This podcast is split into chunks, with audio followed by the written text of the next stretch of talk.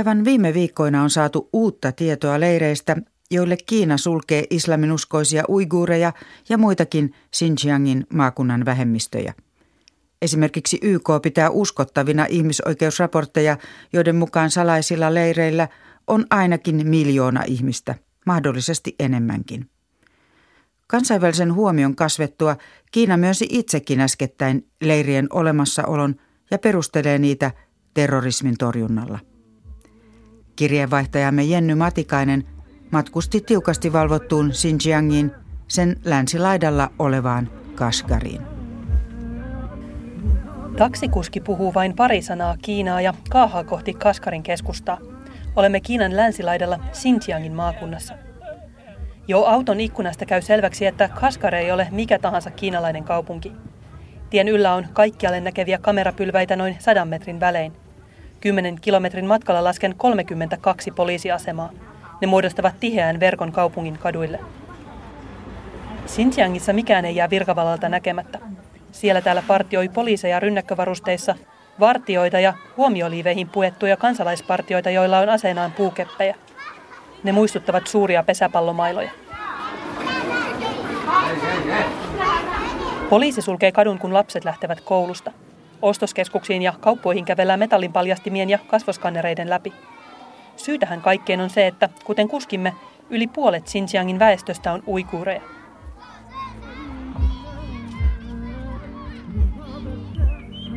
Uikuurikansa on Kiinan suurin muslimivähemmistö ja Kiinan johdon mielestä niin vaarallinen, että sitä vahditaan huippuunsa viritetyn teknologian ja kansalaisverkoston voimin. Xinjiang on ollut Kiinan silmätikku jo pitkään, mutta parin vuoden sisällä viranomaisten otteet ovat tiukentuneet. Tätä todistaa se, että Kiina on alkanut siirtää uiguureja leireihin. Kesällä YK raportoi, että jopa miljoona uiguuria on viety suljettuihin keskuksiin, joissa heistä yritetään kitkeä pois uskonnollisia tapoja.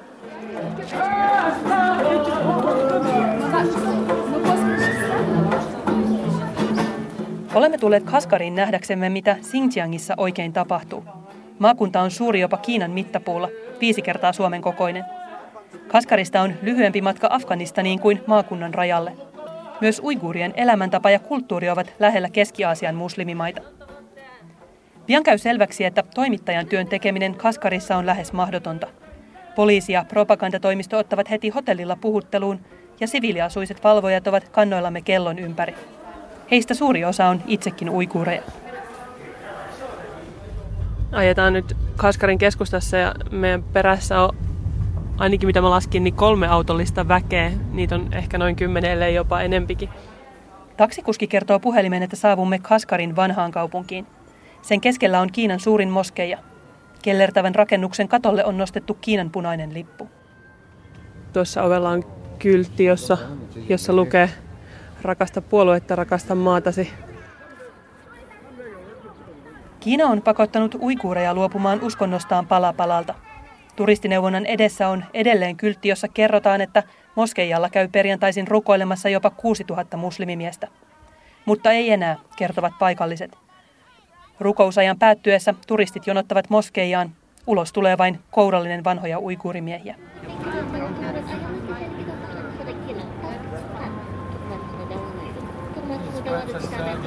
Rukouskutsun sijaan moskeijan luona soi nyt pizzamainos jättimäisestä näytöstä. Turistit kuvauttavat itseään kamelin selässä. Toisella laidalla vielä suuremmalla, pienen kerrostalon kokoisella näytöllä Kiinan presidentti Xi Jinping hymyilee lempeästi.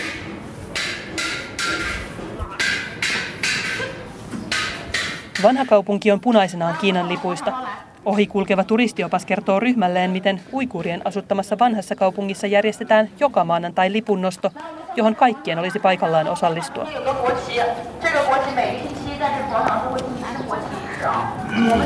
Lipunnoston jälkeen viranomaiset tiedottavat, miten politiikka hyödyttää kansaa, opas sanoo. Tämä puoli vanhaa kaupunkia on entisöity turistikohteeksi. Samalla kun uikuureja ajetaan ahtaalle, kaskaria myydään kiinalaismatkailijoille kulttuurin kehtona. Eläkeläismies Chen kiertää kortteleita kamerakerhon kanssa.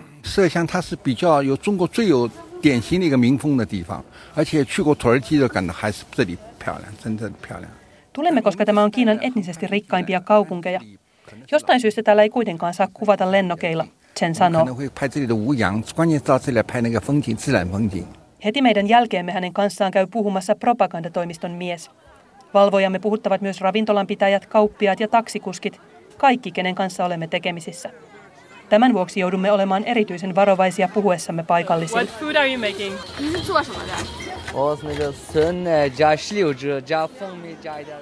Viranomaisraporteista ja satelliittikuvista kerättyjen tietojen perusteella netissä on julkaistu uudelleen koulutusleirien mahdollisia sijainteja. Kävelemme alueella, joka on merkitty kartalle vain parin kilometrin päähän vanhasta kaupungista. Täällä virkapukuiset poliisit pysäyttävät meidät muutaman sadan metrin matkalla kolmesti. Mitä täällä teette? Näyttäkää mitä kuvasitte, he käskevät. Kuvia on mahdoton ottaa, sillä meitä kuvataan koko ajan. Kuvat, joissa näkyy virkavaltaa, tuhotaan. Näin muureja ja taloja niiden takana. Kun kävelee täällä ympäriinsä, niin joka paikassa näkee piikkilankaa. Sitä ei tietenkään tiedä, että, että mitä sen piikkilangan takana on, mutta en ole missään kiinalaisessa kaupungissa aiemmin nähnyt näin paljon piikkilankaa. Myös joidenkin kotien päälle, ovien päälle on laitettu kyltti, jossa lukee turvallinen tai rauhallinen perhe. Mitä sekään tarkoittaa, niin sitä ei tietenkään voi tietää.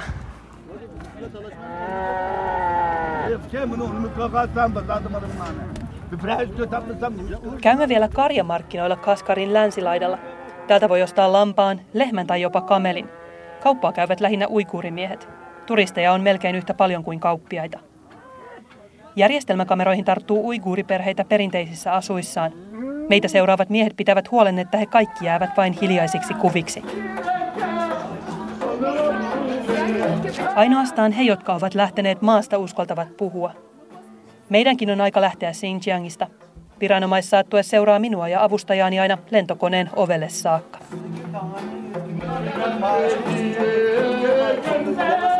Toimittaja edellä oli Jenny Matikainen.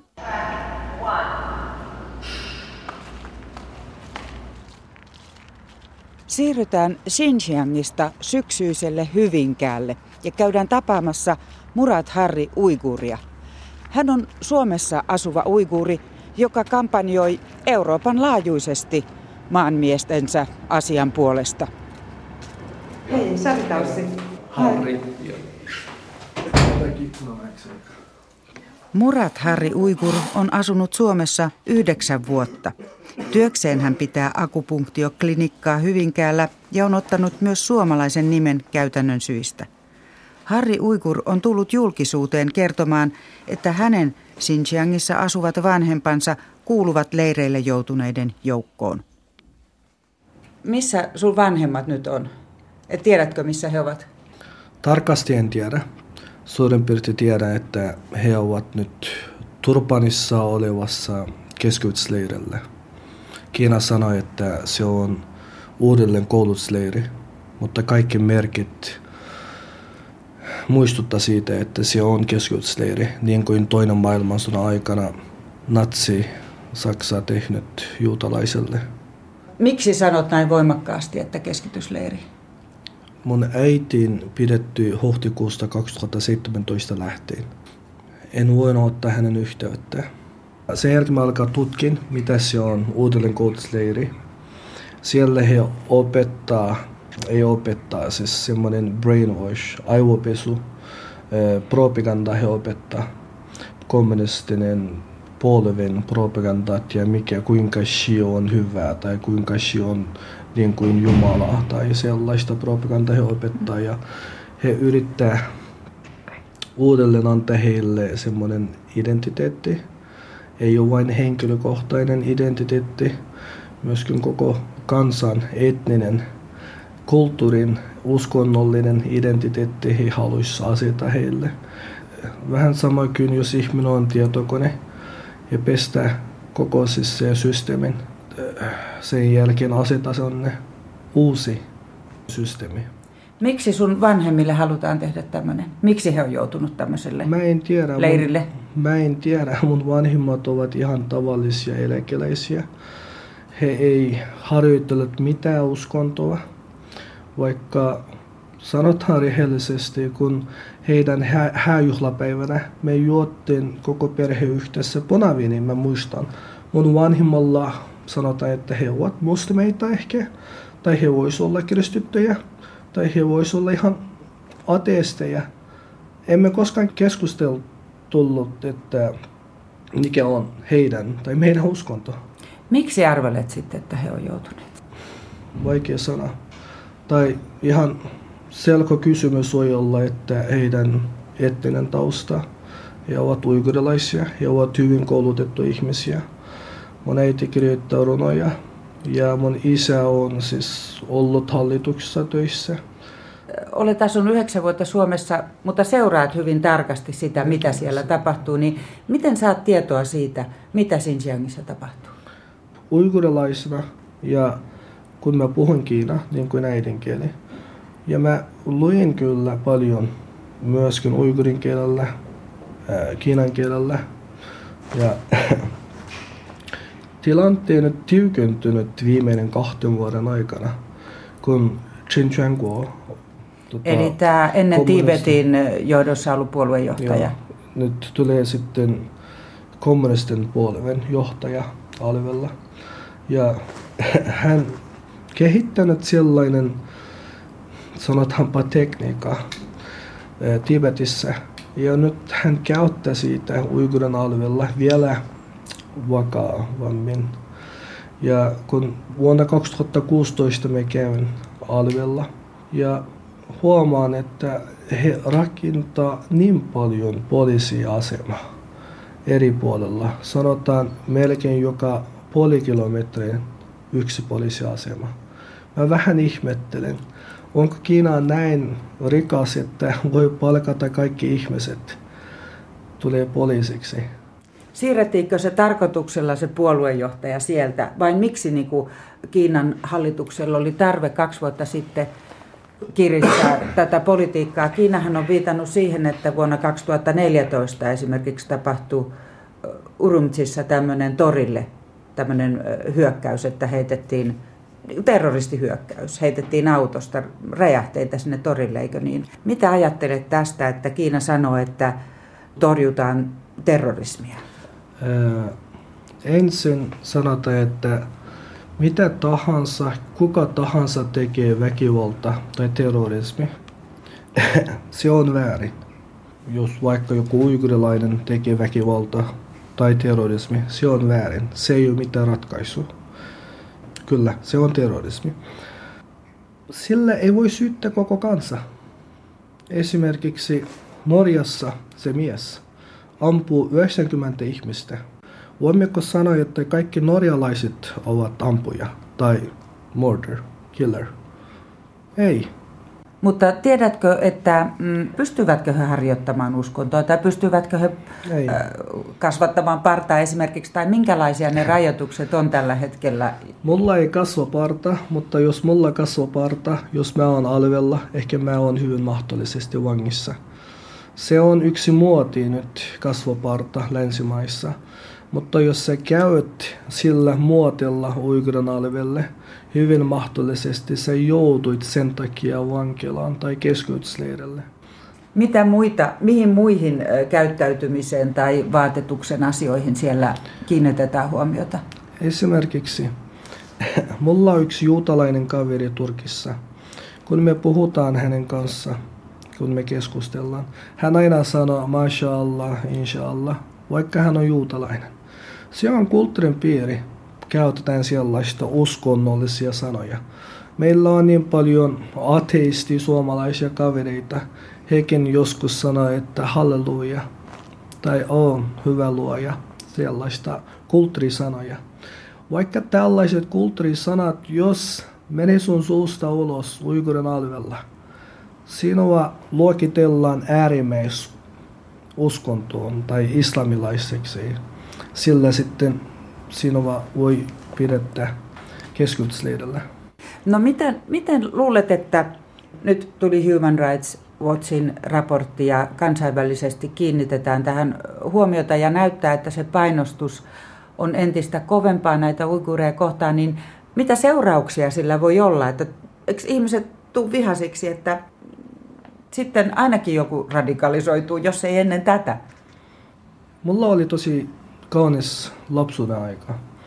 Mulla oli niin paljon hänkiinalaisia kavereita ja muut, ähm, esimerkiksi venäläisiä kavereita lapsuudesta. Me emme koskaan tiennyt, että me kuulemme eri ihmisryhmään, vaikka me näytämme erilaiselta. Me kaikki leikimme yhdessä. Vähän sama kuin utopia, se meidän elämä silloin. Nyt ihmiset elää dystopiassa. Kaikki valvota, kaikki katso, kaikki tarkasta. Ja ihmisellä alkaa tulee semmoinen väsymys. He ei enää pelkää aseista. He ei enää pelkää väkivallasta. Kun vuonna 2016 me kävin alvella, me syöttiin kavereiden kanssa uigurilaisessa ravintolassa – kun asemiehet tulee tarkistaa meitä kaikki ihmisiä ravintolassa. Miksi? Se, emme tiedä, se on ihan rutiinitarkasta se sano. He, se, se point out asialla, ihan meidän päätä. Minua pelatti, kun he lähti, mä katsoin mun kaverit. He sanoivat, no jatketaan. Niin, niin kuin, mitään ei olisi tapahtunut. Joo, niin kuin mitä ei olisi tapahtunut. Ja vaikka pienet lapsetkin ei enää pelkä aseista. Siis, mitä siitä voi seurata sitten? He sanoivat, että se ase ei ole mitään pelottava asia. Me näimme sen joka päivä. Se on tosi helppo ottaa sen käteen. Tosi helppo ampua ihmisiä. Siis tällainen, he psyykkisesti valmis sodan nyt. Murat Harri Uigur on huolissaan tilanteen mahdollisesta kärjistymisestä Xinjiangissa. Siksi hän on kiertänyt mielenosoituksissa ja puhujamatkoilla Pohjoismaissa, Saksassa, Hollannissa, Ranskassa ja Belgiassa. Mä haluaisin äh, antaa sellaista, miten sanotaan siis, äh, toivetta uigurin kansalle, että rauhan kautta me voimme ratkaista tätä on paljon muita vaihtoehtoja. Me voidaan tehdä hyviä töitä puolustamaan meidän oikeudet. Esimerkiksi ja mitä? Esimerkiksi me voidaan olla YK ja muiden kansainvälisen järjestön kanssa yhteistyötä. Annetaan heille tietoja ja mitä siellä tapahtunut. Kerrotaan heille ja heidän kautta painataan Kiinan hallitus ja EU myöskin yksi hyvä esimerkki, hyvä esimerkki. Ja kaikki maat, missä me asutaan tai mihin me ollaan eh, kansalainen. Esimerkiksi kun mä oon Suomen kansalainen, mä oon suomalainen ja Suomen hallituksen mä voisin pyytää antaa tietoa, että sen kautta painostaa Kiinan hallitusta lopettaa väärän politiikka uigurin vastaan. Näin sanoi uiguuriaktivisti Murat Harri Uigur. Suomen ulkoministeriöstä kerrotaan, että tietoihin uiguurien kaltoinkohtelusta suhtaudutaan vakavasti. Asia on otettu esille kiinalaisten kanssa esimerkiksi oikeusministeri Antti Häkkäsen matkalla Pekingiin alkuvuodesta silloin ministeri ilmaisi huolensa tiedosta, joiden, joiden mukaan uiguritaustaisia muslimeja olisi suljettu uudelleen koulutusleireille ilman laillista perustetta. Näin sanoi tiimin vetäjä Arto Haapea Itä-Aasian yksiköstä ulkoministeriöstä. Tähän päättyy tämänkertainen maailmanpolitiikan arkipäiväohjelma.